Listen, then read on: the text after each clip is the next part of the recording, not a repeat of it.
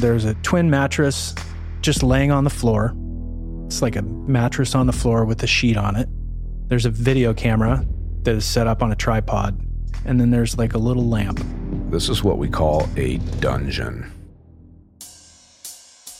Hey, small town fam, it's Yeardley. Guess what? Season 12 of Small Town Dicks is almost here. It's another season of unforgettable cases.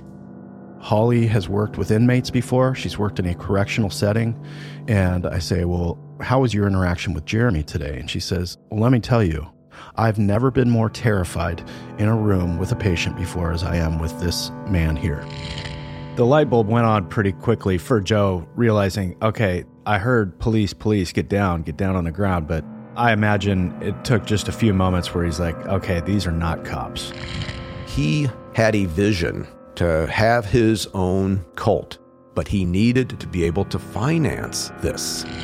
It's another season of twists and turns that will keep you glued to your earbuds, walking the dog for miles, or make you late for work.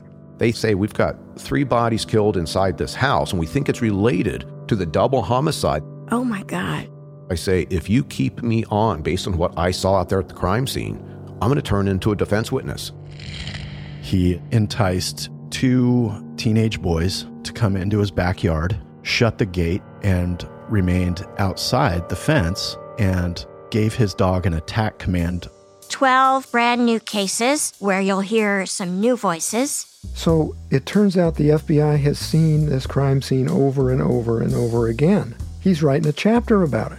And I'm reading this chapter, and I'm not kidding you. The hair on the back of my neck was standing up.